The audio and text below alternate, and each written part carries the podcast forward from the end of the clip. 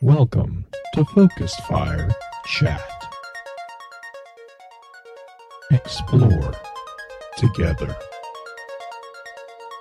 Welcome back for the ninth installment of our Extra Lore series, recorded live on December 1st, 2016 on twitch.tv. Big shout out to the chat here. Thank you so much for spending your evening with us. Our topic for this chat is an exploration of the Borderlands series. This is your host, Blue Crew 86. Alongside me, we have the man who it has been said has the voice of a flower, Justin Sane 0516. Justin, what are your thoughts on the topic? I actually really like Borderlands. It's kind of a goofy, fun, very comic book like adventure, and Handsome Jack may be my spirit animal. I Hi. actually like You are- everything. Everything That I've, is uh, disturbing. but you know it is it's really accurate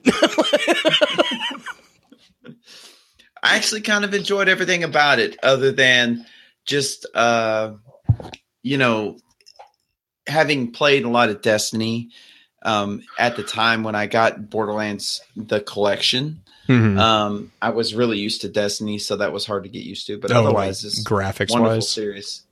Uh, yeah, like mechanics wise. Mecha- oh mecha- mechanics wise okay cool well due to a last minute change of plans mel is actually not able to join up with us tonight but i'm sure i'm sure if you ask really nicely in chat she will be more than happy to let you know her thoughts on the series she kind of has a passion about this particular series We're also joined by our resident Eliksni apologist and a huge fan of the Borderlands series as well, damn well.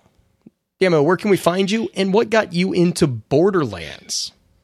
Um, I actually was pretty psyched when the very, very first game was coming out ages ago. Uh, I liked the the art style and the advertising was pretty compelling, and I picked it up, and I think I sunk almost forty hours in a row uh,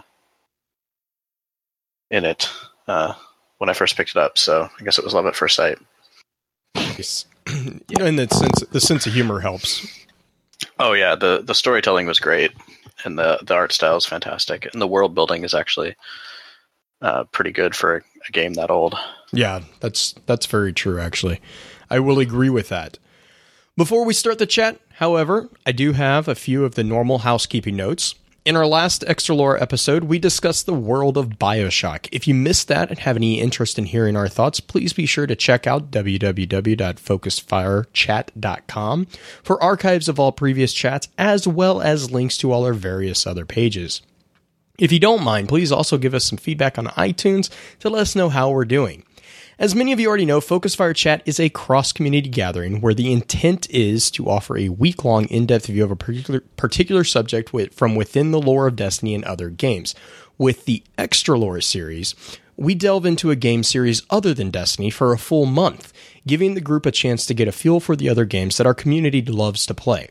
We try to stream a recap of this month long conversation in the first week of each month. Please be sure to also give some support to the other podcasts in the Guardian Radio network found at theguardiansofdestiny.com. These include Guardian Radio, the official podcast for the Guardians of Destiny, Guardian One, and Ghost and Echoes, which also has the Destiny audio grimoire. Our next extra lore is going to be a discussion on the Mass Effect series. So be sure to jump into Discord server and weigh in on that. That chat is rolling at the moment. With that, let's do as Handsome Jack advised and tighten up the big boy pants because things are going to get crazy. Damo, would you kindly start us off with a general summary on the information that we have about Borderlands? Uh, yeah, I guess I can just sum up the the basic universe then. Yeah, I think that would probably be, and then we'll, yeah, I figure we can do that and then jump into like how each of the individual games. Sure. So Borderlands is sort of a dystopian uh, corporatocracy um, where there's a number of giant corporations that mostly make weapons that sort of rule over the galaxy or multiple galaxies. They don't really go too far into that, but um, and the core it's it's a, it actually bears some similarities to Serenity. The core worlds are really uh, opulent and everybody's happy and everybody's rich, and then there's a lot of border worlds where uh, things are not so not so skippy. Uh, Borderlands uh, takes place on one of these planets called Pandora, um, in which a company bought the planet to mine and moved a whole bunch of workers out there. And when the mining was not profitable anymore, they packed up all of their stuff and left all the workers there. Uh, this is not a universe where space travel is exactly cheap, particularly out there. So these people were literally stuck on a somewhat desolate world, and a lot of them went crazy. Some of them formed communities, and it created this kind of sci-fi Wild West esque place where people are stuck in this hellscape and just trying to make the best of it, either by becoming murderous bandits or by banding together and forming towns. Um, prior to this, there's kind of a precursor race called the Eridians, who, by all accounts, were some magnificent high tech race and eventually disappeared.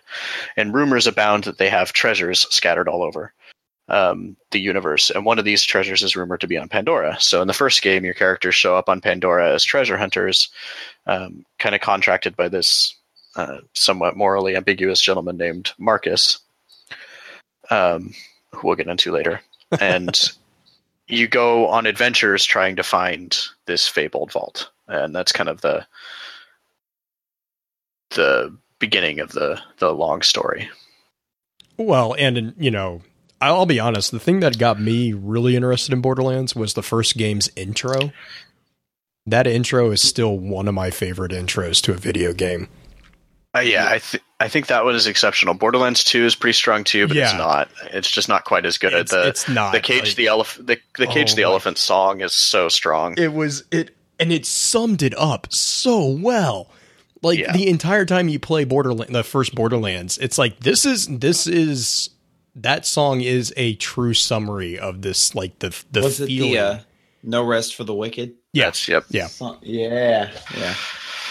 yeah yeah, it was just like oh man i just i remember watching that for the first time being like yep we're getting that game i don't even know what it is Yeah. but we're getting It was pretty much It's pretty much what I meant with the the the like the advertising just drew me in. Like I was so so psyched for that game. I there's very few games these days that I get really excited about, but I was just just based on the art and the the the visuals and the music, like I was all in on that game, so and it it paid off. Yeah. Oh, yeah, it did. I mean, they have three main games, and we have what two spin-offs and well technically two spin-offs because Tales Uh, Tales was I've never done. T- Tales is not a spin-off technically; it's part of the main universe. It's oh it is part right? okay It's- but yeah. legends legends was a spin-off right Legends was kind of a spin-off because it's just a mobile game. okay Um, oh yeah no that's right Tales Tales was the uh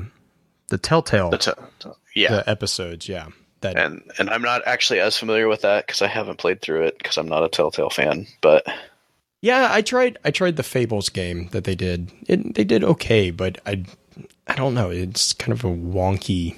That is, there's a weird mechanics in there. Yeah. But okay, so let, let's dive into the first one, which is obviously Borderlands. yes, We do Should I take the- you want? Do you want to lead? Do you want us to give you a break? uh, no, I can I can lead. Okay. Um, I don't mind. Uh, just interject if we want to. Uh, if you want to. Pause. anything So the f- The first one's actually a little bit. Uh, it's kind of it's kind of up and down. It was a really good game, but there's definitely some flaws in the story, which will become evident as I talk about it. And even the company, the company has acknowledged publicly multiple times, um, including an anecdote that I'll add at the end. Um, but in the first one, like I said, you're you're contracted by this gentleman named Marcus to go find this vault and split the treasure inside. When he when you're on your way to where he's going to drop you off to start gathering information, this mysterious um, person contacts you over the their communication system that they use in the universe and says that she's there to help you. The vault's real. You're the one that's going to find it, and she's gonna she's gonna back you up.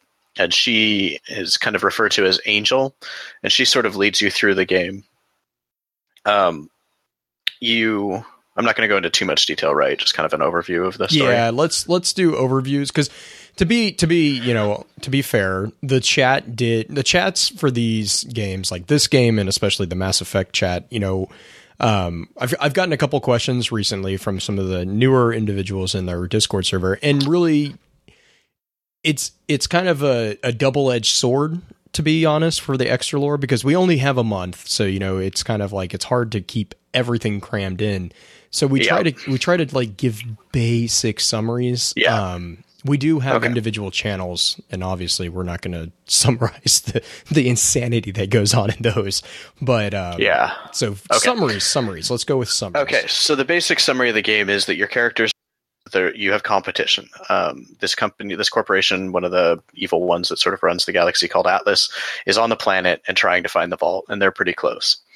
Um, you find a couple. You find you you run into a huge cast of characters um, that help you in this. One of the important ones is Tannis, this completely insane scientist who has supposedly a key to the vault. Um, you go, you there's a there's a lot of conflicts between you and Atlas back and forth, trying to track down where the vault is and find all the pieces of the key, um, and to protect this town. Um, this one, woman named Helena Pierce runs. Um, eventually, you you assemble the key just in time for Atlas to kidnap it and Tannis, and they spirit her off to the to the vault to open it up. You race after. You fight your way through the vault, and you start getting some inkling that maybe this isn't a big treasure vault. Maybe this isn't quite as it. Everything isn't so copacetic. Tannis has been warning be you that maybe yeah. This might yeah it might be a little bit more of a cell. And so you get there and the person who's in charge of the atlas forces pops open the vault and a giant tentacle monster out of your worst nightmares charges out of the vault.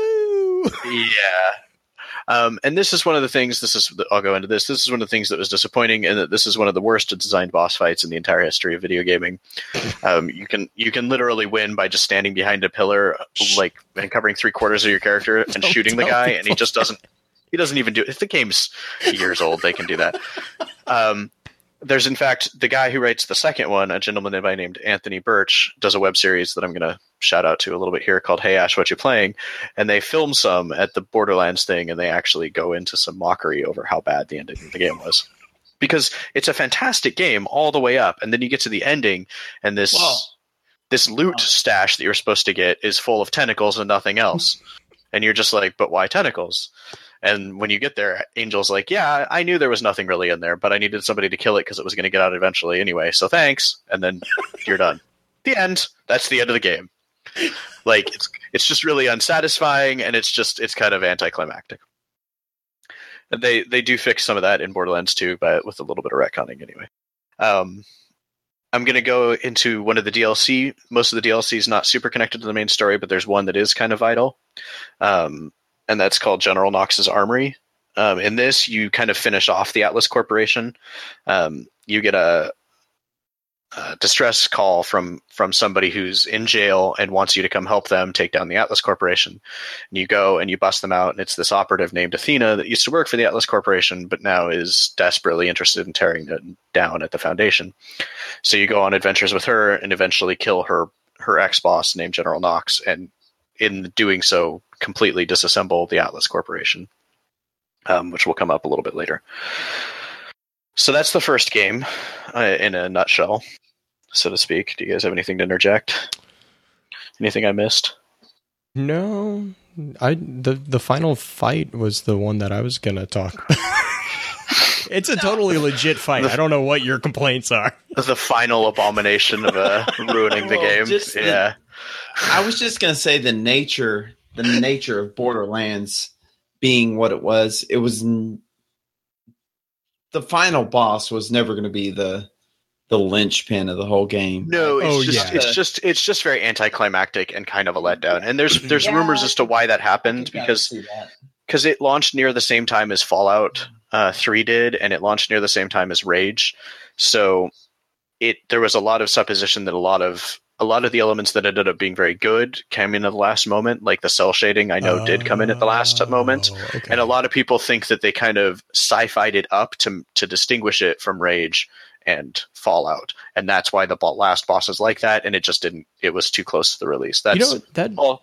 It's all that rumor actually- and supposition. yeah, but that makes But a lot of sense sense. because I can see the I just- similarities between it and Rage, especially.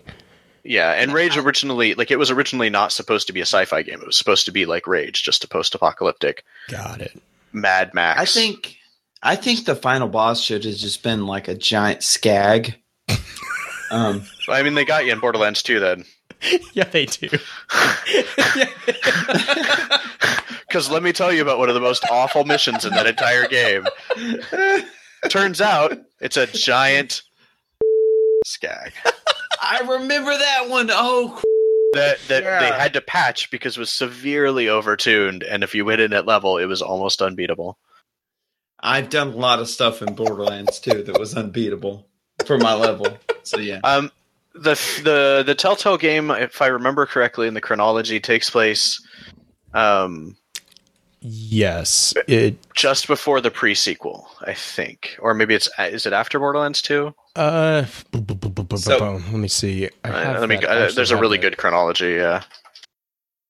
So who were our playable characters in Borderlands? So you had the 1? the, pr- the play. Oh, that's a good. That's good. That can segue into stuff. So the the playable characters were Brick, who's a big, huge, punchy guy. He's not very He's a- complicated. he's a he just berserker. likes hitting stuff. Yeah. Um, um, Mordecai.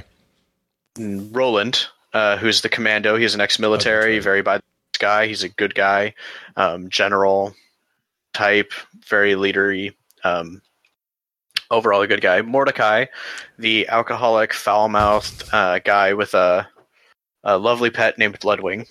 The best character ever. Uh, Mordecai is utterly fantastic. He's a sniper. And the final one is the kind of interesting one, which is Lilith, who is a siren. Now, there's a peculiarity in this universe in which there are, at any given time, six sirens in existence.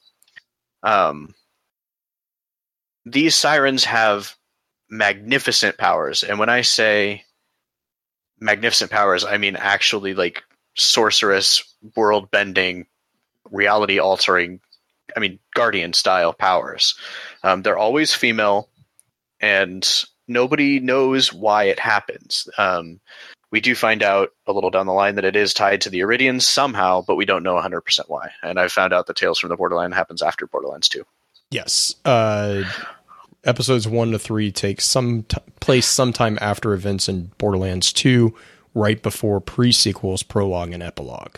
yeah and then the the I think that's episodes four and five take I think after the epilogue. Yeah. So so so that's a that's an interesting thing in the universe uh, and lilith is the first one we meet Right. uh, shall i go on yeah, let's. Uh, nope. Wait. yeah. Justin's got a before we before we move on, absolutely no, no question. I just wanted to throw this out there. I think this warrants some mention. Borderlands, the original Borderlands, was awarded the Guinness Book of World Records world record for most guns in a video game.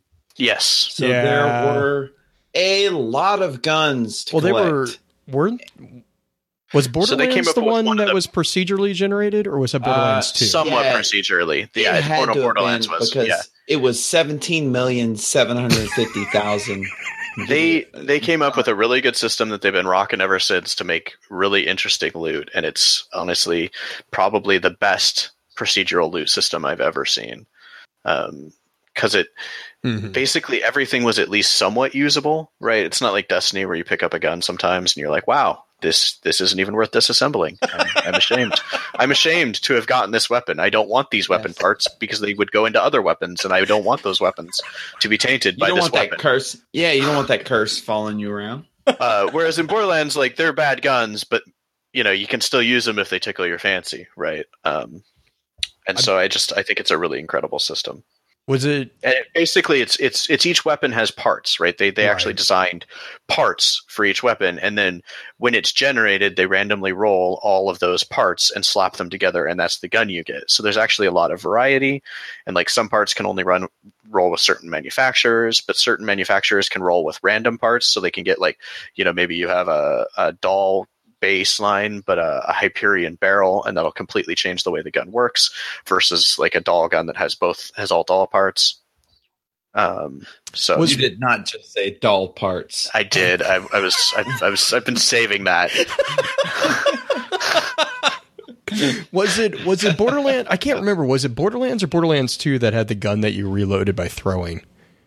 That Borderlands 2 introduces that the Okay. Walmart of guns, as Gearbox described it, uh, the corporation called Tediore, was introduced to replace Atlas, and literally their guns are so cheap that it's not worth putting ammo into them.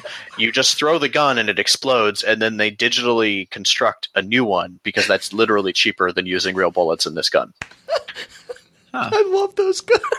Like, in fact, they don't build reload mechanisms into them because it's just That's the they're- best they- they're- that's too much money. There's no there's no reason to put a clip into this gun because it's just it's so garbage. I'm sorry. I I Like these are literally love- things you would buy at a 7-Eleven. You would walk in, I just love you'd the get a Red. Bull, you'd get a bag of Funyuns, and hey, there's a Tediore shotgun.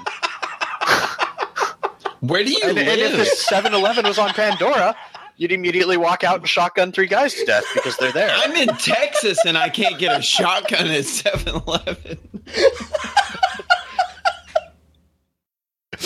Oh my god! I just remembered the first time I picked up that gun. I was like, "Where's the re?" Oh, you're wait. What? I actually Like, can't use those because I'm a compulsive reloader, and you actually lose ammo if Oh you throw God, them yeah. and they're partially full. So like, I didn't realize that, and I was using uh, like shotgun or something, and I was like, man, like I fight four guys and I'm out of shotgun shells. What's happening? And I like looked the next time I threw it, and you you lose the ammo that's in the gun when you throw it if you reload early. And I was like, oh, Well, that's what happens when you throw your purse at them, Daniel. you lose all the contents. well, this is an exploding purse with shotgun shells in it. Um, Okay. The, the interesting thing that I have, if we're going to run to Borderlands 2, is as far as voice acting, actually, the individual who voiced Roland in Borderlands is actually the voice of Marcus in Borderlands 2. Or no, he's he? the he's yeah, Marcus Lloyd is uh, the same voice actor in the two different games. So I, I thought that was there's there's uh I think So Marcus is different in the first one. uh, yeah, I don't. Let me see. I have it. Uh, Brew. It was in the first one. I believe it was Bruce DuBose. Du Bois, and then in Borderlands Two, or maybe it was a different Marcus. Oh no no no no! Yeah. Sorry, my my my mistake. Roland was voiced by a different individual. It was Oliver Tull. one, yes. Yeah, Oliver Yes, Tull in the first one. Marcus Lloyd in Borderlands 2. My Yes. my mistake. Yeah, But he's the only. I think he's the only one that doesn't. Yeah, and then Lilith was voiced by Colleen Clinkenbeard, and she I'm trying to remember she was someone else, and I cannot. Um, I'm gonna have to look, but I there she she also voiced a couple other people. Yeah, a lot of the people in the first game were multiple characters. Mhm. Honestly, like Well, was- that doesn't. I mean, Fallout does the same thing, and Skyrim. Yeah. All the massive worlds do. So, but yes, okay. So Borderlands Two. So Borderlands 2 begins in a somewhat similar fashion. You've been you're a bunch of treasure hunters or vault hunters as they call this universe. You are headed to Pandora to find a new vault that Jack, the the great hero of Pandora, um, and I'm I'm gonna just gonna play this low for everybody who knows. So that's or doesn't know.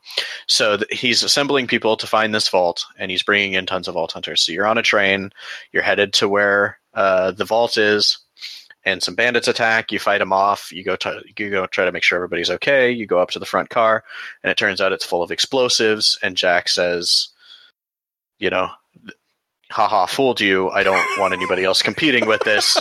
You're all going to die." And he blows up the train. And a character that I didn't mention from the first one, but I should have, Claptrap, uh, who's this who's this little this wonderful spunky little robot who really does mean the best but is kind of incompetent uh, rescues you uh, patches you up gives you a communicator and you know uses you to try to get out of this situation he's in where he's basically at the end of the world and stuck there so um, that's that's how you start your adventure jack starts taunting you uh, discussing how, why you should have died and maybe you should just go kill yourself And how he Um, purchased a diamond pony. and how he purchased a diamond pony amazing. and while you're in this freezing cold, hellish wasteland getting shot, he discusses how crappy his pretzels are. um, he's he's really he's really a giant jerk um, to you the whole time. So you, um, so you you fight through this this place you find yourself in. There's a bandit that kind of runs it. You pick up some new friends. You go kill the bandit. You take a train, a boat. Sorry, to uh, no more trains for you. Yeah. Uh, you take a boat to go to Sanctuary, which is supposedly the last bastion of the Resistance. Um, and you meet a gentleman named Roland, uh, who is one of the characters from the first game, and he's the leader. He sends you on a couple of missions before he's going to let you in, just to kind of prove yourself. Um, when you get back from those missions, he has been taken prisoner hmm somehow and is kidnapped, so he's he's out of the picture, um, and has left you instructions to kind of prepare Sanctuary for the inevitable um, onslaught that'll come because their leader's gone, and uh, that you should not pursue him. Which you know, being the dutiful treasure hunter you are, you absolutely run off after him. Doesn't- um, Is that when I'm trying to think? Is that when Athena comes in? no, that's she's she's not in this game, Okay, am I thinking who's the siren in? Lilith. But I'll, I'll get okay, there. Okay. So, um, he's been taken prisoner by this badass bounty hunter named the Firehawk, supposedly. So, you're going to rush off and fight off this Firehawk and rescue Roland. You go and you kill hundreds of more bandits because that's what you do in this game. And you find the Firehawk and find out that it's actually Lilith, uh, the siren from the first game, under a guise uh, in an attempt to sort of basically uh, create fear amongst the bandits and distract them so that Roland can concentrate on his resistance against Jack.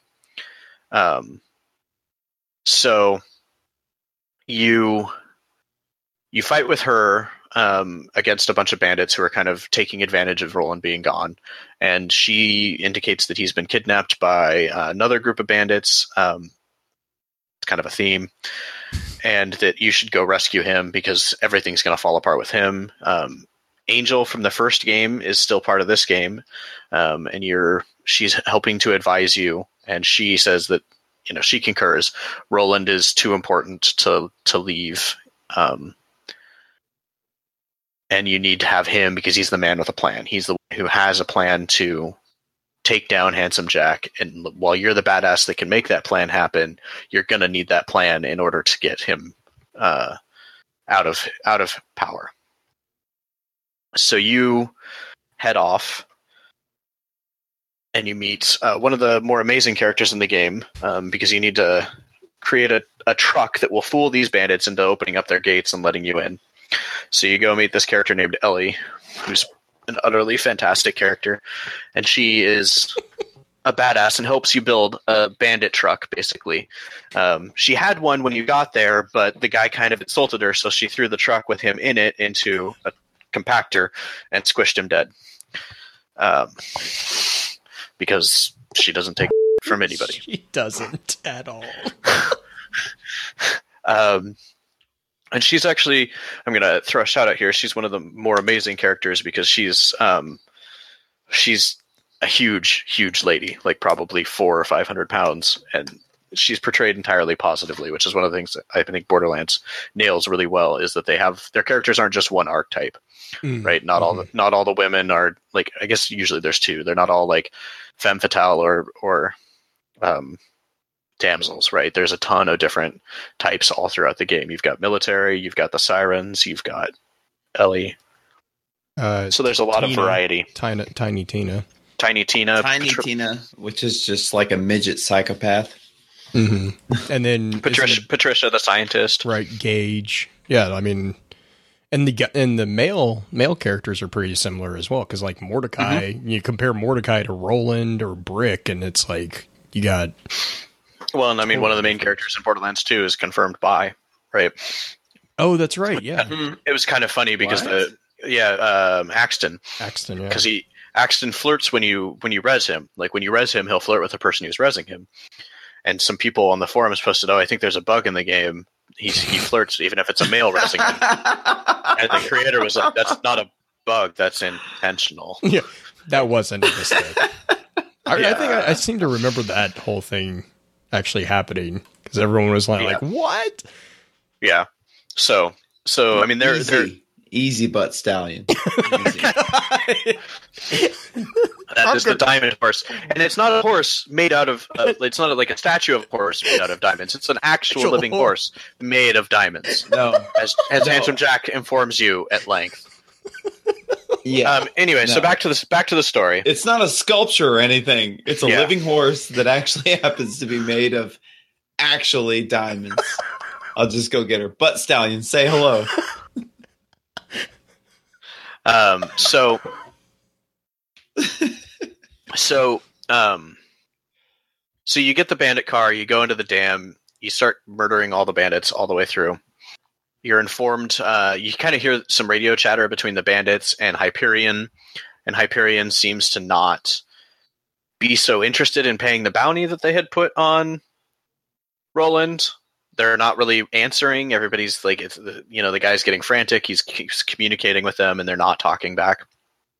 You get to the top where Roland cell is, and a whole drone army from Hyperion busts in and grabs him and runs off. So you, you kind of continue your thing running through the mission uh, to try to rescue him from Hyperion, now not from the bandits. Um, and this is actually one of the interesting things, and something I haven't seen in a lot of games, is that the game actually has a divergent point here. Um, when you get to this boss fight, you you can kill the boss and rescue Roland, but you can also, if you don't have enough damage or you take too long, fail the boss fight, and it creates kind of a, a side story that you have to do in order to rescue Roland, which I always thought was kind of cool. Um, so you rescue Roland, and you find out that he does. He has found out what's in what Jack's looking for in the vault. It's again, it's not treasure. Again, it's it's some big beastie. Although in this case, it's supposedly a living weapon, not tentacle horror. Um, and whoever opens the vault will will imprint on it, and um, will will guide it. Yes. Is that the warrior? That's the warrior. Yeah. Yeah, yeah, that's the big freaking. Yeah, we'll- we'll get- we'll get- looks like. We'll get to it. Yeah. We'll get to it. So, um, so this is a big deal. Obviously, if Jack gets control of it, he'll have he'll have Pandora under his thumb. Sanctuary will be wiped off the planet. Everything will be, you know, horrible. Cats and dogs living together. It's just not good. So, you rush off to go and stop Jack. Right? You want to. You need to stop his eridium operations. You need to get the key to the vault that he already has, and you need to kill Jack. So you race off to um, talk to one of Roland's friends, uh, two of Roland's friends, who are going to help you um, get the key. Um, the first one is Mordecai from the last game. You actually have to wake him up. He's in a drunken stupor, so you have to set a number of these horrifying bugs on fire, and they make this ultrasonic noise, um, which will wake him up. And then he tells you that the the key is going to be uh, progressing on a train, um, and that you will need to stop the train in order to, to get the key. So he directs you to a friend of his and Roland's named Tiny Tina. Um, and so you you run off to meet her, and you find her um, in her little cave home place. Um, there's a bandit tied to a chair who's shouting obscenities while she sings Ring Around the Rosie to her own tune and eventually jumps on top of a plunger for the dynamite that she has strapped to the, to the bandit and blows him in, into many small, fairy chunks. Uh, I should note that she's like, I think six or seven in this game. Maybe Uh, oh yeah, is she in- older than that? I think she's thirteen. Hang on. Thirteen. Okay. I Oh think- yeah, she's yeah, six or seven in the in their backstory, which I'll I'll get to. So she tells you that uh, she wants to help you, but her her stocks are low. Basically, some some bandits stole some stuff from her, so you have to go rescue the explosives, which are rockets uh, dressed up like bunny ladies, which um, leads to a lot of humor. So you go get those. Um, and she spends some time in her workshop making some fairly creepy noises while working on these fine ladies, as she describes them. Um, before setting you up with these explosives, you go, you blow up the train, and go on your merry way. Um, I'm going to Tiny Tina's backstory a little bit and why she's part of this and why she's so young.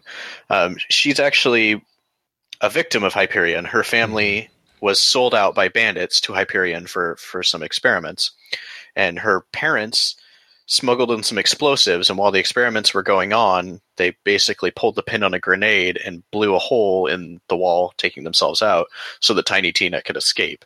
And while she was just kind of wandering the the the wastes as like a as a young girl, Roland found her, and so she trained with him and basically looks at him like her big brother Yeah. slash father figure. Because that was all of uh, Flesh Stick, I think. Yeah, that's the, there's a mission in which you kind of find this out, and it's sort of like it's it's sort of funny because like she's just this really off the wall, uh, like almost manically f- humorous character, but like every once in a while these things happen, and you just it's like this giant kick in the guts because like you're like oh.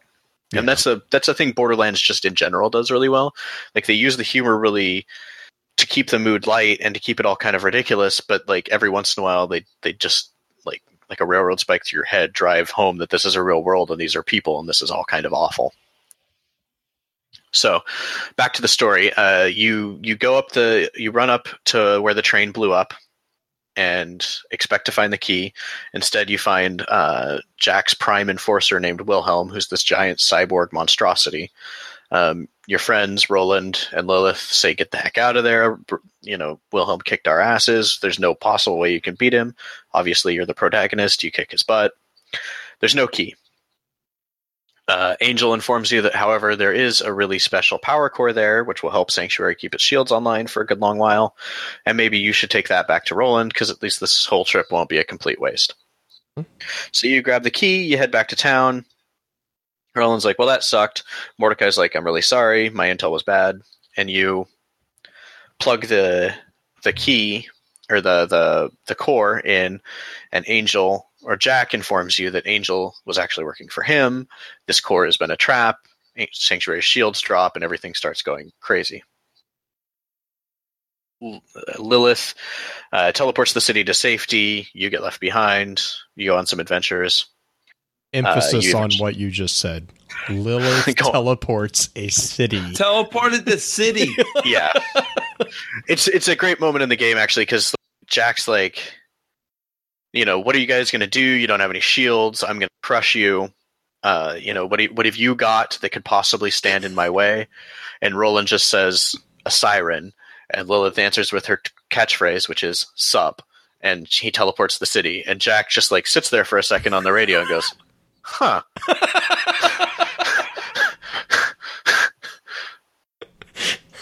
and it's a great moment because this is a guy who always has a quip, and like that's the one time in the entire game where you will hear him hmm. silent. He's just like, "Huh, I don't know how to deal with that." I wasn't expecting that one. yeah. So the next, so you eventually catch back up with Sanctuary. They tell you that, you know, at this point, the only thing that you really can do to to win this is to kill Jack. So they send you off on a bunch of missions to gather some supplies. You- You're going to need an army, so they send you to find this guy called the Slab King, who runs a who runs a big bandit gang. Turns out he's Brick from the first game. Uh, you need a key, which you which you you know murder the crap out of a bunch of people to get. Um, during that particular event, uh, Mordecai is the one that's kind of gathering intel on the key because he feels bad about the last time. And unfortunately, his best friend and pet, Bloodwing, gets captured. And Handsome Jack mutates it into a giant monstrosity. Mordecai's like, "Don't kill him. You know, we can we can try to fix this. Don't kill him." So you you you try to wound him. You knock him down a little bit in health. You stop damaging him. Mordecai hits him with a trank, and then Jack uses some explosives and, and kills him. Thus confirming that he is one of the most horrifying villains in the entire I history of video about to gaming. say, I'm trying to find a tactful way of saying that PG. It's like, like he's just freaking awful. Um, thus confirms a common theory about Jack. Uh, I should I should note also that uh, Mordecai was my character in the first game. Oh, I yeah. was really really attached to Bloodwing, like unnaturally so. So I might have had to go buy a new controller when I picked up the first time, and some spackle. So, so you gather all of these pieces, and you you go to where you think Jack is, and you break through all of these layers of security. You you fight this giant drone ship. You fight all of these huge things, and you go down to the core where the key and Jack are supposedly are, and you find not Jack. You find the key, and you find Angel, who you thought was an AI. She led you to believe she's an AI. She isn't. She's a siren, and she's Jack's daughter. And he's keeping her locked up down here and draining off her power and using her to power the key up so that he can use it to open the vault. And when you get there, she's like, I, you know, I'm sorry that I lied to you. I'm sorry that I, you know, led you astray. And she continued to help you after the betrayal. You didn't really trust her, but she continued to help you. And she's like, I can't keep living like this. I want you to kill me. And like she she kind of looks atrophied in the system she's in. It doesn't look like she there's much of her left. Like Jack is basically A horrible know. person. yeah, he basically, you know, used her up. Let's let's go No. a little easy. No, no. I'm sorry, Jack Lover, as Mark Marcus. would He's say. got he's got comedic timing. He does. Can't He's a very bad. compelling. No, he can be, and he is. so she, she like begs you to kill her. Jack radios in and like tries to stop you. You you have to do a bunch of stuff. You you know you're getting overwhelmed. So Lilith and Roland show up. And you're going through, and you, you basically disable all the defenses in the machines. Her pod opens up, and you you do what she wanted, right? You end her life hmm and Jack has Jack screams at you and then like breaks comms and you you know you start talking you're like okay we've got the key. We've got you know he can't charge it anymore even if he had it. You know they, you start celebrating a little bit. Jack teleports out of nowhere right behind Roland and puts two in his head. Um he then slaps a collar on Lilith that kind of restricts her powers and drags her off and teleports away with her too, leaving you alone in a room with a you know a dead leader and your team kind of flipping their gourd, right? Because both Mordecai and Brick are excitable people is probably the nice way to put it, and they're not they're not real happy. So, um, she does manage before she gets taken away to teleport all of you to safety, um, which is how you get away. Um, Mordecai and Brick are kind of flailing, but they decide they have to go to the second vault. They have to confront him, and they have to stop him from waking up the warrior. Um, you kind of run off and do some errands, trying to figure out where it is. Um, they run off to do their own thing. They end up stealing a Hyperion ship so that you can get closer. You fight through armies of Hyperion bots and security forces. Um, there's kind of some hair raising moments where you're not really sure if Brick or Mordecai are alive. Um, you finally get to the final room, and Jack is. It's too late. Jack has powered up the key. He wakes up the warrior, and it's this giant draconic hound thing. Um, you fight it. You're the badass, so you kick the crap out of it. It dies. Um, everybody like Jack just kind of like you wound Jack. He's kind of sitting there bleeding and screaming obscenities at you.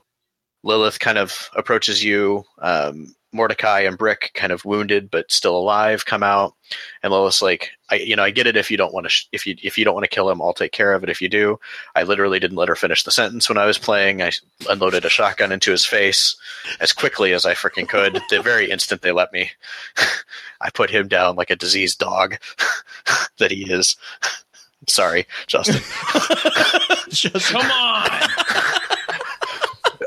There are two moments in all of gaming history where I've truly felt exultant, and putting Jack down was one of them. Like I was so so upset at that character by the time I got to the game. But that's the end of Borderlands 2. Um, or sort of. Sorry, there's one more thing. Uh, Lilith plugs in the key into the vault, um, and it opens up a star map of the local galaxy and shows that there are, in fact, not just a few vaults, but dozens across spread across the galaxy.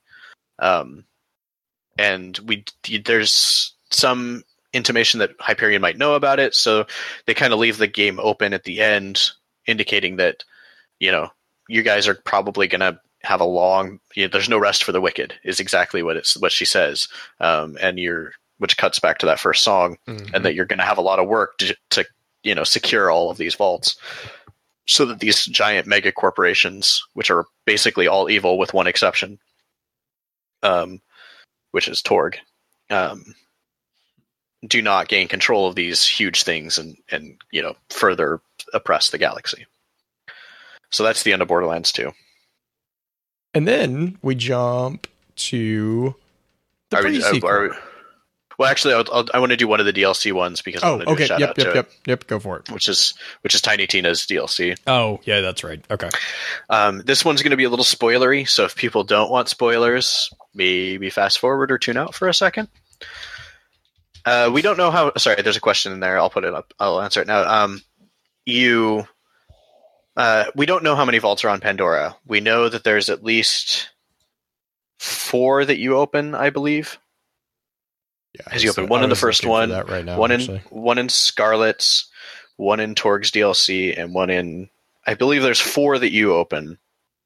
Um, two of those are kind of minor vaults though, and not the big deal. Um, the indication from the key is that the the other vaults are big ones. They're like Warrior or uh, I can't remember what the Destroyer, which is the Tentacle Beast class vaults. Um, and there's some touching back on the, the end of the pre sequel, which I'll get to. So the Tiny Tina DLC is one of the most fantastic pieces of content ever created for a game, and it it's so good it almost rivals Borderlands 2 for quality.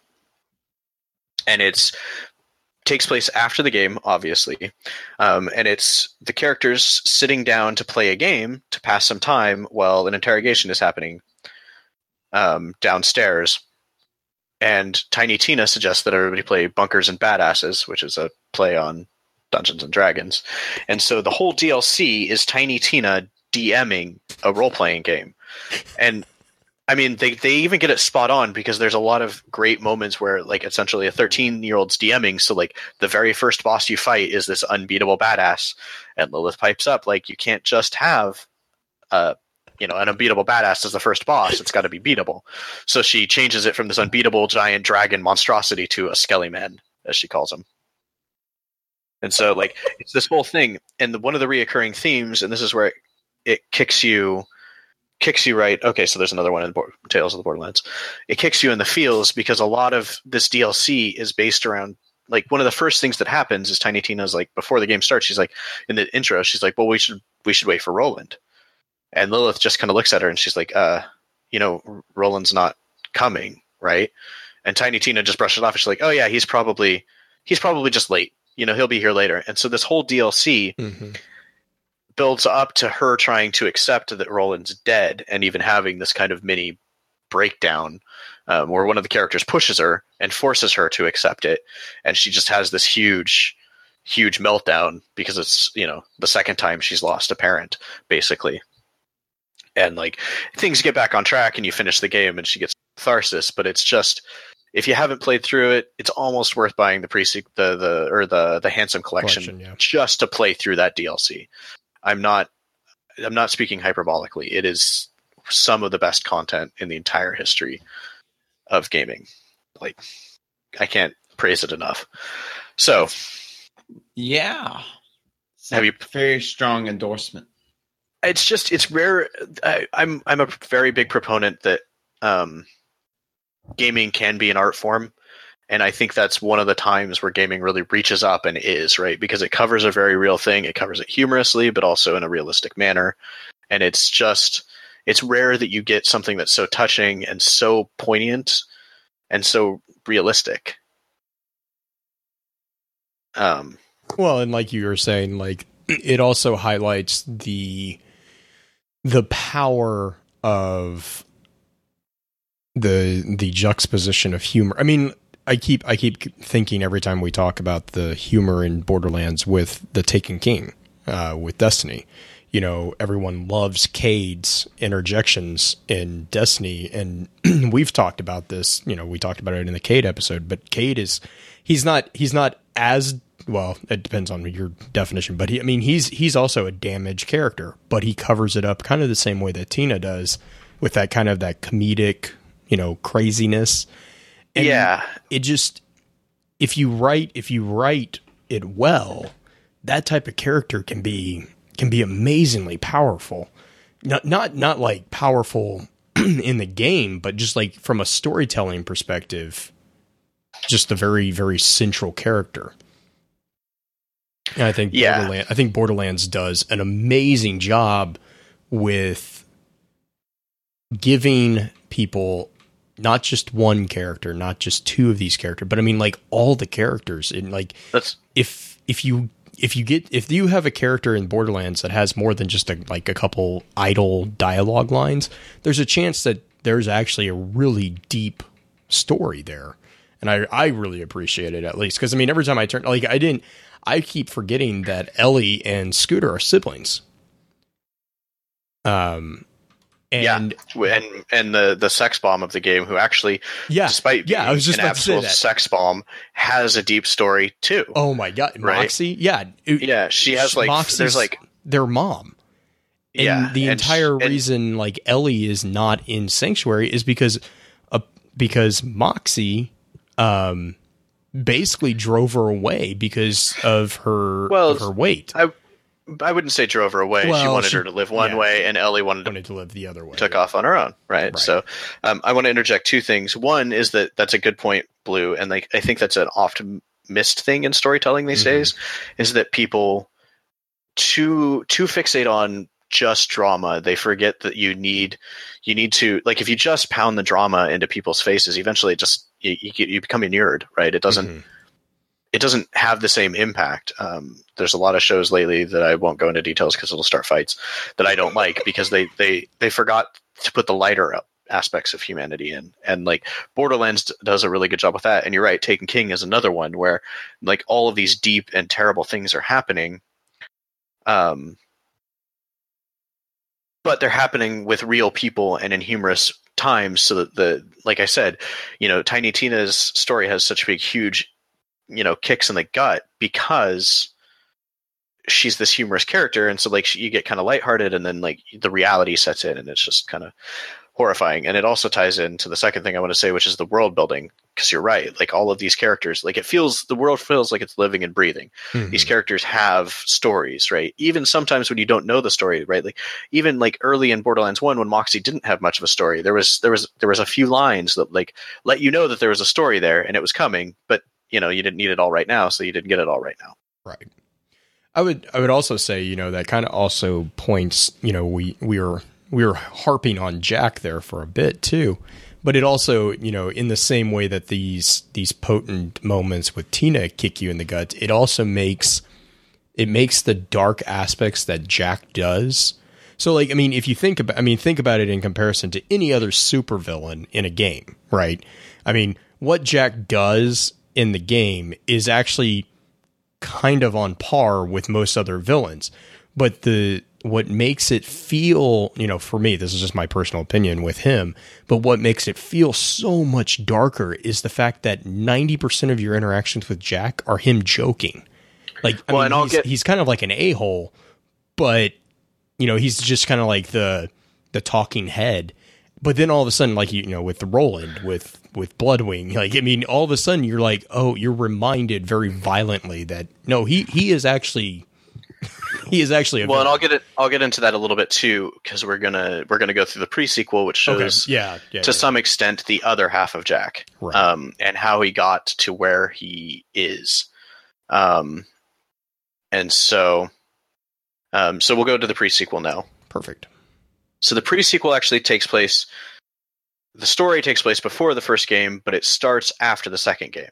Um, when the game starts, um, Lilith has captured um, Athena, who I mentioned in that first DLC, who worked for Jack previously, and has her tied up and says, you know, if you want to live, you're going to tell us why you worked for Jack and what you did and why you did it.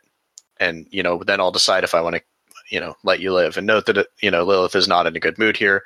I, I didn't really mention it, but she and Roland were an item um, on and off again. They're off again at the start, on again by the end. She's in fact stalking him on Facebook in uh, in her lair. I'm not even kidding. If you look at one of the monitors, you can see Roland's Facebook. or whatever their universe's equivalent is. So she's she's she's having a bad time. So one of the neat things about Border, Borderlands the pre-sequel um, is the Borderlands series has had New Game Plus since the beginning. When you beat the game, you can play through it again with the same character at the same level at an increased difficulty. Athena's narrating Borderlands the pre-sequel, and there's actually different narrations as you play through multiple times. She's telling different people the story so that their interjections are the, change the way it happens, which is kind of neat. But neither here nor there. So, in the pre-sequel, um, Jack has discovered. Oh, did we mention the pre-sequel vault? Maybe there's six. Um, that he's like he's found a vault on Elpis, the moon, and he wants to Hmm. open it up. So he has convinced Hyperion to move to to move a space station over Pandora after the events of the first game. Um, and they're building the space station in the pre-sequel, and like it's a big deal in the um, in Borderlands 2. It's this sort of central hub for all the assaults on you, and so you're showing up to help him uh, discover this vault, um, and you know open it up. And in this one, he's kind he's not he's not the leader of Hyperion, and he's much more affable, and he's not anywhere near as menacing. Um, in general, as you meet him, but he's actually like he's really concerned for your uh, for your safety when you first arrive because things kind of go wrong. Um, so you you arrive on Hyperion and it's being assaulted this group of people known as the Lost Legion, which is apparently a bunch of soldiers that Dahl left here, and they decided that they had a sacred duty to do something. They don't really explain it at the beginning, and I'll get to it kind of when it's appropriate. And they have power suits, very similar to Fallout. Yeah, or you know, power suits in general. But Yeah. yeah. Well, yeah, okay, fair enough. Um, so you work with Jack to try to you, you catch up to Jack. He's trying to take back control of the space station. He's trying to get the security online. You find out that there's a an external signal that's basically hacking the station, preventing the security from going online, or in some cases turning it on you. Um, so Jack's like, okay, we just got to get out of here. Um, and this is you actually see some morality from Jack. He's actually upset that these people are doing this because the space station's just filled with engineers and you know cleaning crew and people right? There's no there's no soldiers here and these people are murdering them. So he's actually really frustrated and angry that these people are just killing civilians basically which is a very different side from the jack you see in borderlands 2 um but on the other hand you kind of start to see as the game goes on that he's growing darker right? As he's as he's killing people and he's fighting and getting shot he kind of seems to sort of enjoy it and that's Mhm. it's a little disturbing but as you go as you're trying to escape the station and there's a big huge mech suit there that's blowing up the escape craft you start firing at it because obviously this is a boss and you're going to fight it when this weird alien shows up and literally stops your bullets midair and kind of mocks you. And jack's like oh crap we need to run. And like when you get there you your character asks jack well who was that? And he's like i have no idea but it, i'm pretty sure it would kill us if we fought it so let's just get out of here so you retreat to a different way to get out, um, which is actually this supply shot thing where they basically put drones or other things into these giant canisters and literally railgun shoot them at the planet. Um, and he's like, well, there's a chance somebody inside will survive, and there's not really a chance of anybody surviving if we stay up here, so we should just use this cannon to get out of here. And your character's like, is this a good idea? And he's like, probably not. so things don't work out. You get shot in the cannon. Jack has to stay behind. Um, and you spend some time on Elpis, which is the moon where this thing is, sort of working with the people down there, trying to find where this jamming station is. It turns out that this gentleman who combined the words sheriff and mayor into the Meriff, which gets mocked most of the whole game, is working for these people that invaded this Hyperion station. And you eventually fight your way through his stuff, and he's begging for his life, and Jack just shoots him, um, basically saying that he was a bad guy. Um, and like the Meriff kind of panics and tries to pull a gun, and so you know, even though he's sort of disarmed, Jack shoots him. Another sign he's kind of going a little dark. Um, So your next plan is that you need an army to take back the station. You don't have a lot of time to gather an army. You don't have a lot of resources. So maybe you should use robots because you have tons of, of loaders, right? So you need a you need to you can maybe convert those into combat models. So you go to a Dahl station where there's an AI um, supposedly running it, even though there's some ex officers who've turned into bandits. So again, you're murdering your way through a horde of bandits. Uh, you get there, and the AI actually wants to get out. Right, she's being used by these people. Um, in sort of creepy ways, the guy has the guy running the place has a crush on her. Um, and so you go and you you rescue her, um, and you Jack, you kind of she kind of befriends you. She's kind of a friendly AI, sort of quirky. Um, she's been chained to a ship for a while, so you, you, you kind of rescue her and she gets out. She's sort of friendly. And this will become important later. Um, Jack talks with her a little bit, decides that it's going to take too long to copy her systems and use them. So he's actually just going to basically use the base of her AI and overwrite her personality and her memories and her programming to turn her into a pure combat AI, which obviously she's not happy about. So she tries to resist. Jack sort of forces your hand, and eventually you you beat her down and you delete the person, the friend, um, and turn her into a, a mindless combat AI, basically. Um, so now you have an army. So you take the army, you go back up to the space station, and you start murdering your way through all of the the Lost Legion. Um, uh, you're during this time, you discover that there's a super weapon on the space station that the Lost Legion's planning to use to destroy Elpis and all of the people on it. Um, you fight your way to the center, and it's it's revealed that the weapon is the eye of the destroyer, that beast you destroyed way back in the first game. Mm-hmm. That Jack sort of resuscitated just its eye and turned it into a weapon because it shot beams out of its eyes. Of course, it did. Um, so um, during this time, you've been helped by Moxxi and Lilith and Roland, um, and they when you get to the eye, they they they double cross Jack.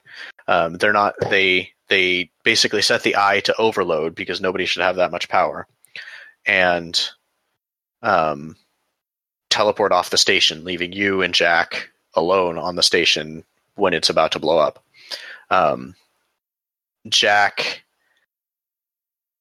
um, basically stops the station from blowing up. You kind of pull some shenanigans. Um, he's starting to become unhinged now. He's ranting pretty aggressively, says some pretty horrible things, and is starting to talk about everybody who's not on his side as bandits and how he has to kill all of the bandits. Um, so this is kind of the the breaking point. point, and I'm going to interject here. And there's a I don't remember where this came from. I think it's one of the side quests, but you find out that um, one of the reasons why Jack is unhinged is oh. because when Angel, his daughter, developed her siren powers, she killed her mother. You don't know the details, but you do know that somehow she accidentally killed her mom. Yeah, she was. She, well, he claims that. She, uh, he claims that Angel was the cause of her disappearance, but then yeah, so there was there's a bit of confusion too because I was, if I remember right, there's a there's a bit of a confusion because then you later find a a journal from from his wife, who he says is his second wife, who says to shut the Angel Project down. Yeah. So there's, but um, I thought you were going to talk about his grandmother. Oh right, right. Oh my gosh. Uh, I'll let I'll let you cover that when I'm done. Okay. Because uh, that'll segue into uh, one of the funnier missions from the second game that I want to talk about. Okay. Um, so, so you now that you've you've kind of done this, you decide you're going to, um, oh, and during this point, you kill uh, uh, you kill Zarpedon before you get to the eye. I'm sorry, I forgot. Um, and she sort of mentions that you're on the wrong side of history here. That opening this vault is nothing but bad, and that you can't do it. Right? You have to stop it. That they're, the Lost Legion is actually the good guys in the story, despite their tactics being kind of evil, because you have to like whatever's in there is so catastrophically bad that it can't be nobody can get to it right that's why they stayed on the planet that's why they they converted themselves kind of into this fanatical faction is because they had to stop anybody from getting into this vault. Um and she does reveal during that fight that it's already been opened.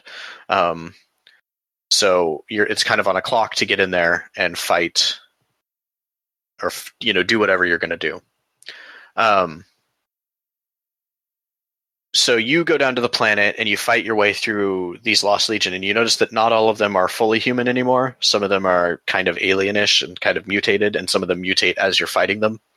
Um, so that's that's kind of a weird weird thing. Like these humans are not fully human anymore.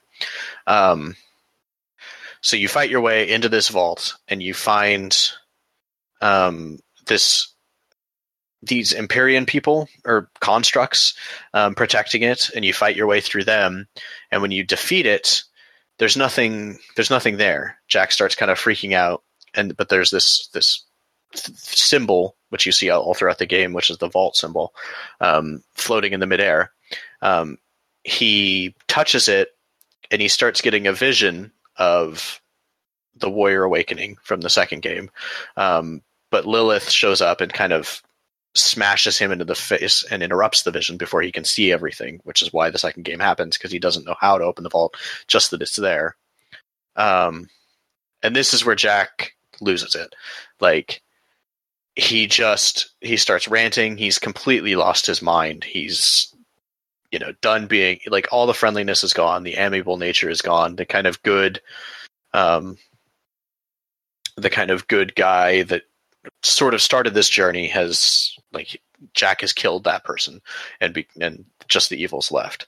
Um, Athena takes this moment to leave. She's like, "You've lost your damn mind. I'm leaving." Um, he's like, "No, you can't." But she just walks out. Um, there's kind of a cut scene where Jack walks into the person who has who runs Hyperion, who's sort of been antagonizing Jack throughout the game in kind of a humorous manner, Oh, and literally literally just empties a clip into the guy and sits down at his desk. Like nobody argues, right? Because kind of like I said, it's a dystopian universe, um, and this guy has shown that he's completely unhinged.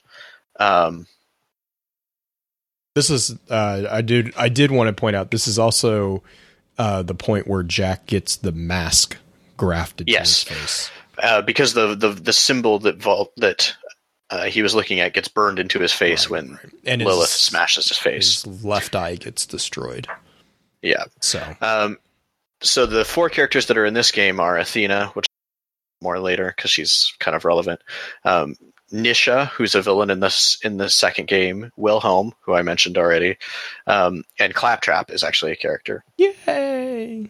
Um, Claptrap, you see him getting dismantled and left for dead in the area at the beginning of the game. Um, you see Wilhelm and Nisha kind of doubling down on Jack's new crusade, like joining the cause and, and drinking the Kool Aid, as it were. And Mhm. Athena actually, you see Athena throwing the money that Jack handed her away. Like she's like, I this is this is tainted, and I don't want any part of it.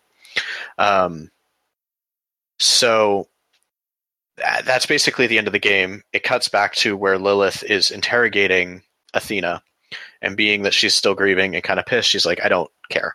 Um, I don't care that you walked away. I care that you helped him do what he did and hurt all the people he did. Kill her."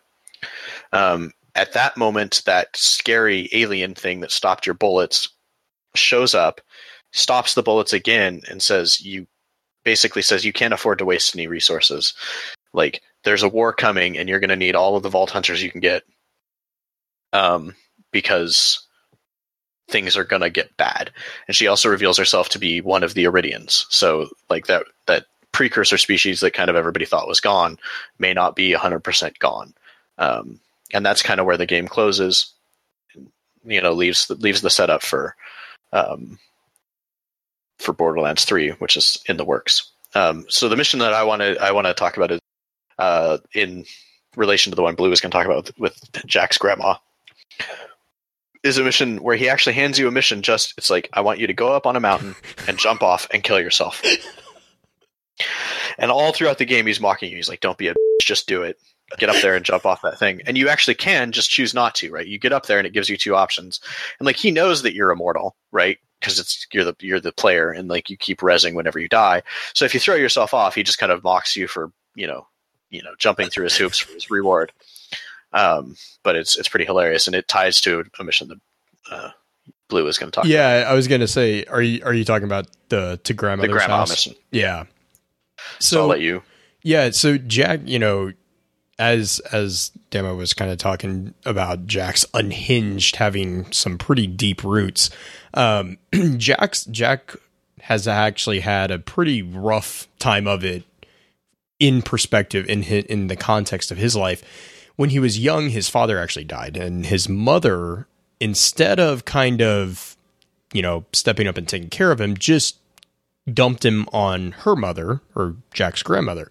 Um, and we don't really know what happened, but we know at a minimum, at a minimum, Jack was pretty hard or pretty pretty physically abused um, by this by this elderly lady, um, and it to to the degree that as it comes as you come to find out in the mission there's a mission that says to grandmother's house we go. That's actually the mission. Um you actually find out that as an adult once that he once he got the political power and the the military strength he basically just had his grandmother murdered uh he like deliberately had a band Well, that is kind of the mission that you do. well, yeah, I get. Well, he. I think I, I kind of got the feeling from the mission that it was more of you were there to confirm that she actually was dead. yes. Um, yes. Because so like the mission. So basically, the mission is Jack wants you or wants a vault hunter to go check to go quote check on his grandmother in her in her That he's very concerned about. yeah that he's and and he offers a ton of assurance that he is not leading you into a trap, which Yeah. generally is a red flag. Um, Although he, he isn't. yeah, yeah, yeah. But so, anyways, so anyways, you go to this cottage, and you know, quite quite quickly, it becomes apparent that it's been attacked.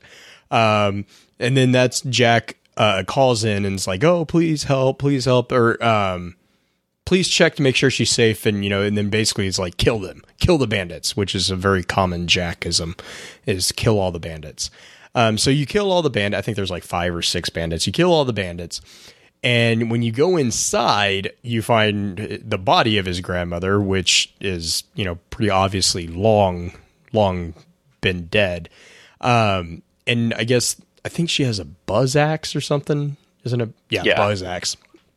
As soon as you pick up the, the weapon, uh, Jack calls and like he's crying, but then like you quickly find out they're not it, they're not sad cries they're actually sobs of relief um and then and then he goes on to explain that the he was actually worried that the, you that the vault hunters were going to kill the bandits who he hired to kill his grandmother before they had the chance to finish the job of killing his grandmother and so now that the bandits are dead Jack doesn't need to pay the bandits he just needs to pay one person instead of five people and so which again unhinged completely unhinged but there's a bit of a a cause to to Yeah, whole- he's not just a he's just not just a mindless villain. There's Right, there's right. reasons There's- for him to be this person that he has become. You're right.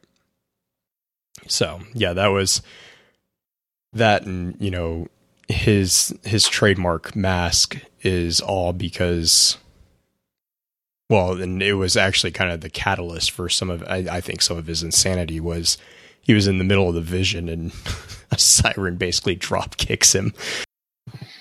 Yeah, to the face. yeah, it's it was not pretty. I mean, you can only imagine what happened then, but yeah.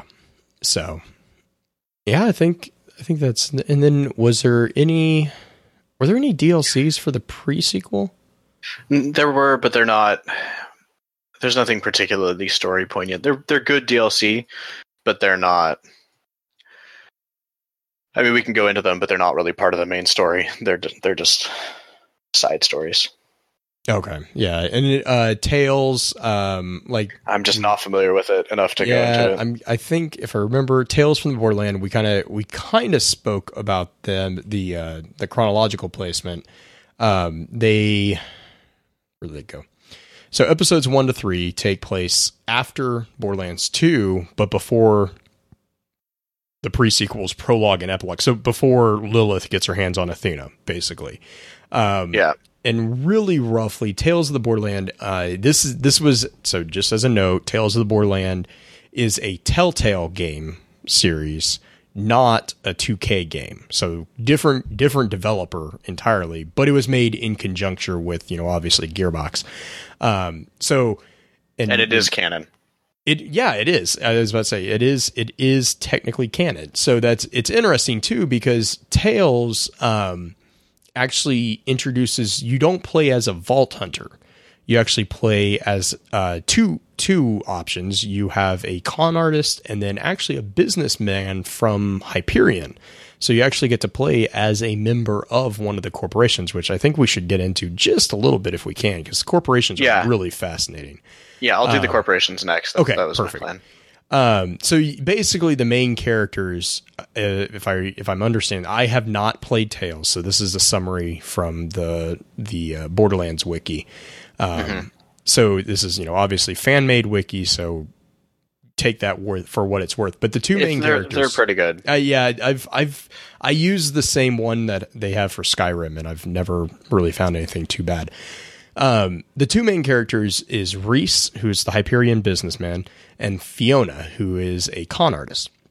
Now, obviously, they are completely different personality wise, but the circumstances of the game or the circumstances within the episodes that comprise Tales of the Borderland um, kind of force them to have to work together. And my understanding, I'm trying to Yeah. find my notes on Tales. Um, so you have Zero Sum, and then you have Atlas Mugged, Catch a Ride, Escape Plan Bravo, and The Vault of the Traveler. Um, and so basically, this walks through kind of. I, I know at the end of Vault of the, or in Vault of the Traveler, Rhys actually has become CEO of Hyperion. So um, yeah, and that's kind of the the the, the, arc, the point of the game. That's yeah. kind of what you want to do. And like, there's No, go for it. Go for it. no, that's pretty much all I had. Okay.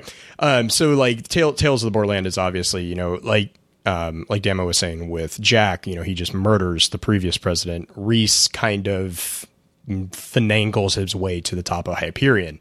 Um, my understanding also is that um, this introduces a couple interesting things. So uh, Zero Sum introduces an AI form of Handsome Jack Yep. which is interesting.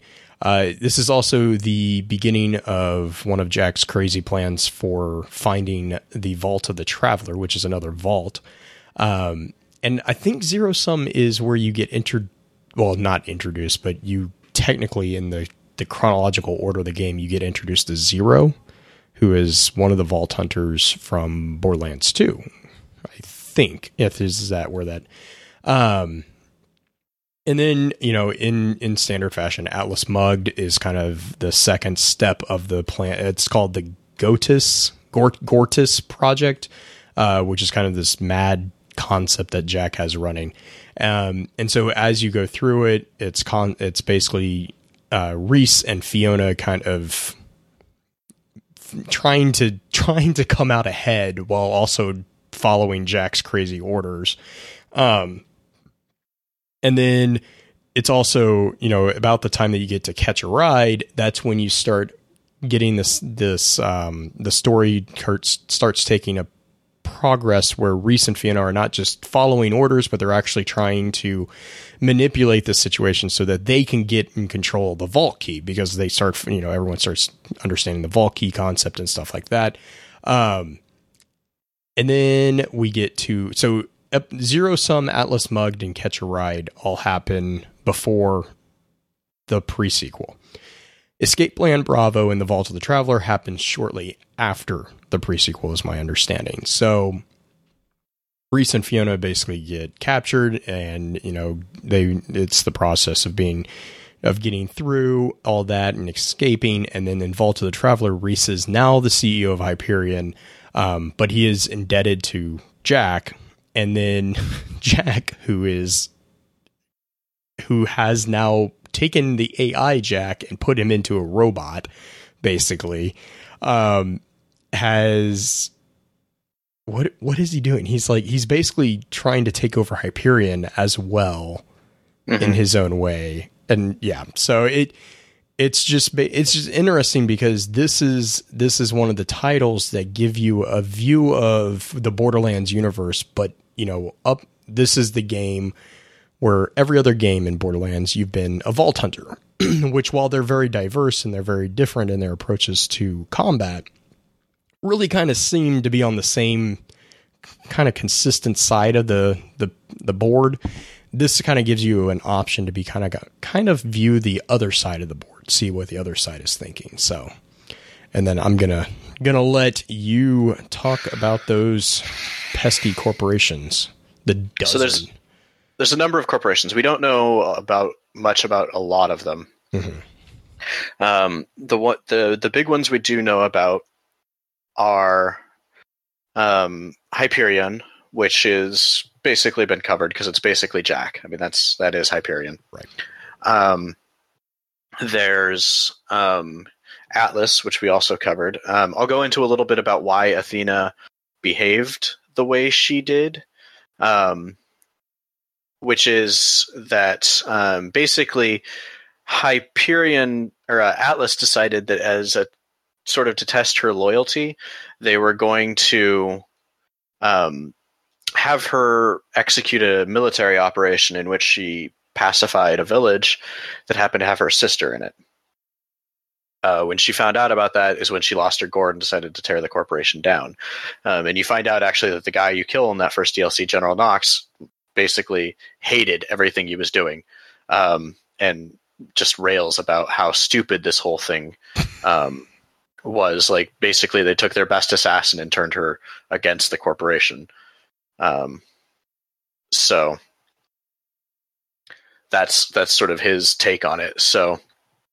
Um, so that's sort of them. accurate.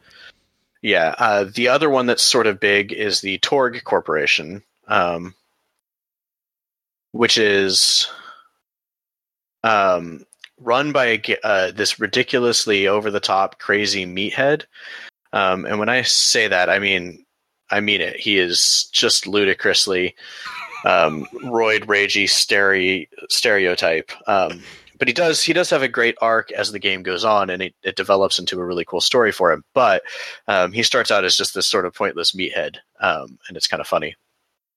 And they're actually the only corporation that we we sort of know is good. Um, they're sort of the only the only ones that seem to be sort of on the up and up, right? They're not they're not really villainous. They're not they're they're kind of kind of kind of crazy. Um, but not not really malicious, right? They're Yeah. not trying to Torgue, they're not trying to conquer the universe. They're not trying to do anything. which is so funny because Torgue's naming convention for their weapons is like they're all like super violent.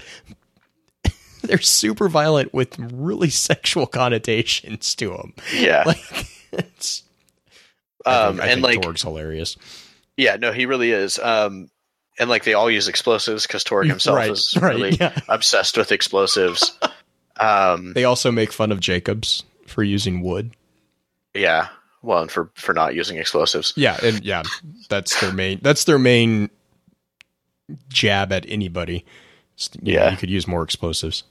Yeah, um, and so the, there's there's another. That's pretty much I covered Tediore being the Walmart of guns as well, Mhm. but that's those are pretty much the ones we have story about. Uh, there's Jacobs. Their their sort of raison d'etre is the like, I, they're kind of the last last word style guns. Uh, you know, revolvers, uh, bolt action sniper rifles, that sort of thing. And they Um, they don't have elements, right? Jacobs is No, the they do not. Yeah, Yeah, they usually they hit like trucks too. They Mhm. tend to be pretty accurate.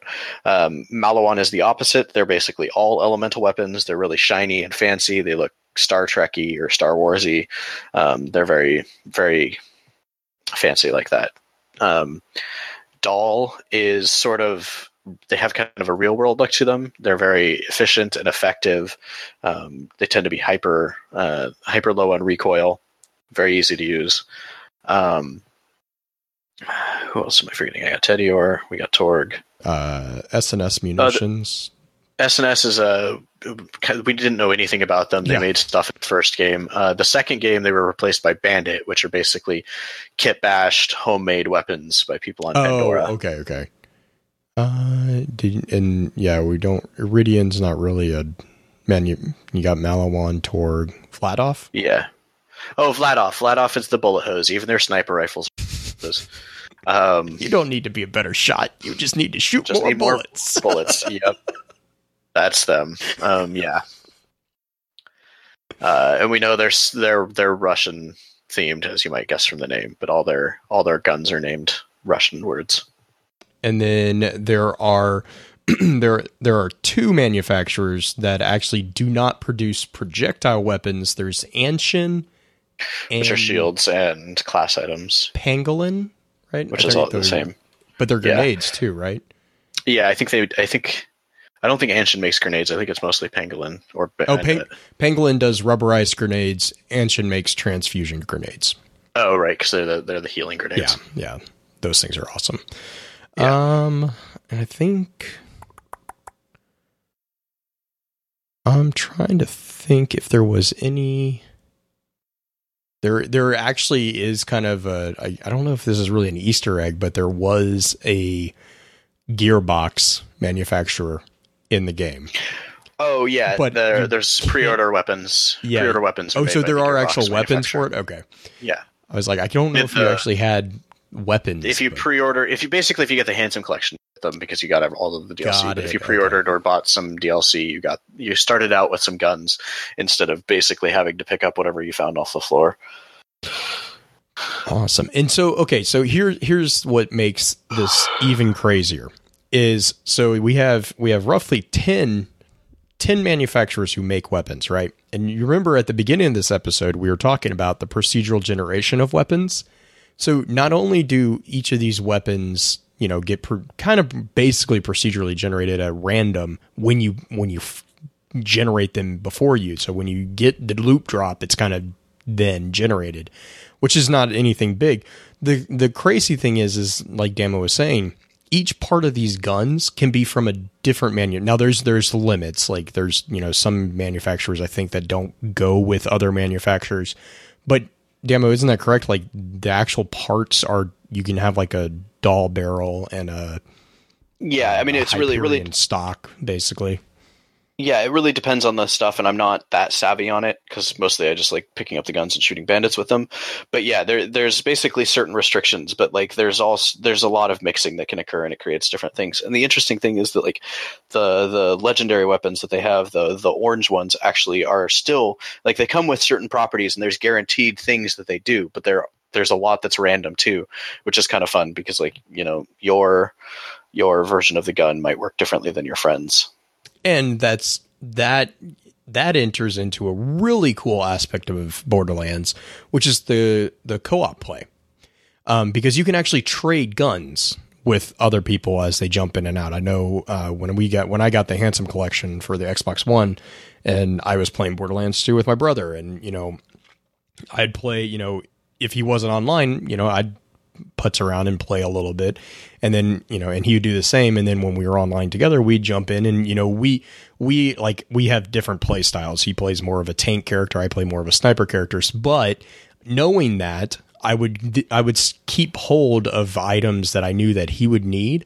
And then when we met up just we'd trade because you could actually trade items in the game for the most part. And so that's that's really cool though too because like what you're saying, you know, even if you're running through missions, he runs through the same mission I ran yesterday today, he could get the sniper that I need that's better on the random generation pieces than the sniper that I got for the same thing. And it makes it it makes it a lot more it makes the replayability for me at least a lot more appealing um, especially you know like what you were saying earlier as well you can you can take you beat the game you can restart it using your current character and current current levels with a more difficult setting um, that added to the just flat out hilarious comedy makes makes Borderlands one of one of my easily one of my favorite games. So Yeah, but I'm trying to think. Did we did we touch on everything? I know a lot of the chat for last month was mostly summary and you know discussion of Handsome Jack and the corporations, mostly throwing Handsome Jack quotes around, which since we try to stay PG on here, you know, that eliminates Oh, there's not a lot. Yeah, ninety-eight percent of his quotes. So Realistically, it's a hundred. There's just a few where you can bleep them Yeah. and still get what he's saying. he's- and I mean, I'll give him credit. Some of them, some of them are implied explicitness, but um, They're pretty bad. I'm trying to think. Do do do. I think the only other thing that we kind of touched on was the um, the time periods, like the eridium. But we kind of touched on that too in the chat when we talked Yeah, about eridium. Covered that the first part. and then yeah, you you talked about the Dahl Corp and how they abandoned everybody. which is basically where all the bandits came from. Um, most of them are people who are either descended from the original colonists or the original col- colonists themselves who just lost their mind, Mm-hmm. like this, like starving on the planet. Because it's not a hospitable planet. This isn't. This isn't you know Naboo or Coruscant. This is this is Tatooine. Yeah. Yeah, this is this is not this is the the armpit of the universe, if you and that's putting it and that's putting it nicely. nicely, yeah. And I'm trying to think. I don't. I think that's. I think that kind of covers a good summary. And like I like I was saying, um, you know, obviously these episodes are definitely meant to be a high level summary of the series. Yeah. we we sometimes we'll get off on tangents and talk about details. You know, um, that you know more detailed aspects, especially if the chat, especially if the chat, you know, was on a on a binge about that one particular subject. But usually it's just a big summary. Uh, we do try to do. I do try to make sure that we have a channel on the Discord server that matches the chat. So if we have like we have a Borderlands channel, if you're interested in the Borderlands games, let us know. Let a mod or an admin in the server know, and we'll get you into that channel. Um, and that's where a lot of like the more detailed conversations, like you know, I mean, the thing with Borderlands is you can talk about weapon, you know, stats and stuff just like you can actually more than what you can with Destiny to a degree because of just the the huge amount of possibilities. I think Justin said there was like 17 million different ways you could get a gun. Um, so yeah, definitely, definitely something that we love seeing the continued conversation. We do have the mind map, of course. Another big, big shout out to the the team who helped put that together because that was no no small feat. Um, but yeah, I think we can. I think we can officially move into final comments and shout outs if you wanna if you wanna lead the way, Damo. Uh, sure, yeah. Um, this week I have a specific shout out that I want to do, uh, which is uh, the the cre- the writer for Borderlands 2, Anthony Burch, who's a fantastic guy and is responsible for a lot of what made Borderlands 2 great. Uh, he has uh, a web series that's called Hey Ash, What You Playing, uh, which he and his sister do. And his sister is actually the person who played Tiny Tina. Yeah, I saw. Um, Um, I think Hurt Chain said that earlier in the chat.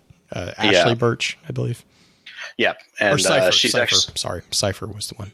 She's actually got another game coming up that uh, um, call on PlayStation 4 only, unfortunately, uh, called uh, Horizon, which is one to keep an eye out. But if you you should go watch that series, uh, because it's really, like I said, fantastic and uh, pretty much unbeatable. So uh, that's that's my shout out. That's your shout out. All right. Well, mine basically. Thank you for the, everybody who participated in the extra lore chat in November, and thank you, Damo, for agreeing to come on and be the be the expert, the subject matter expert for this this month's extra lore. Really appreciate that. Anytime.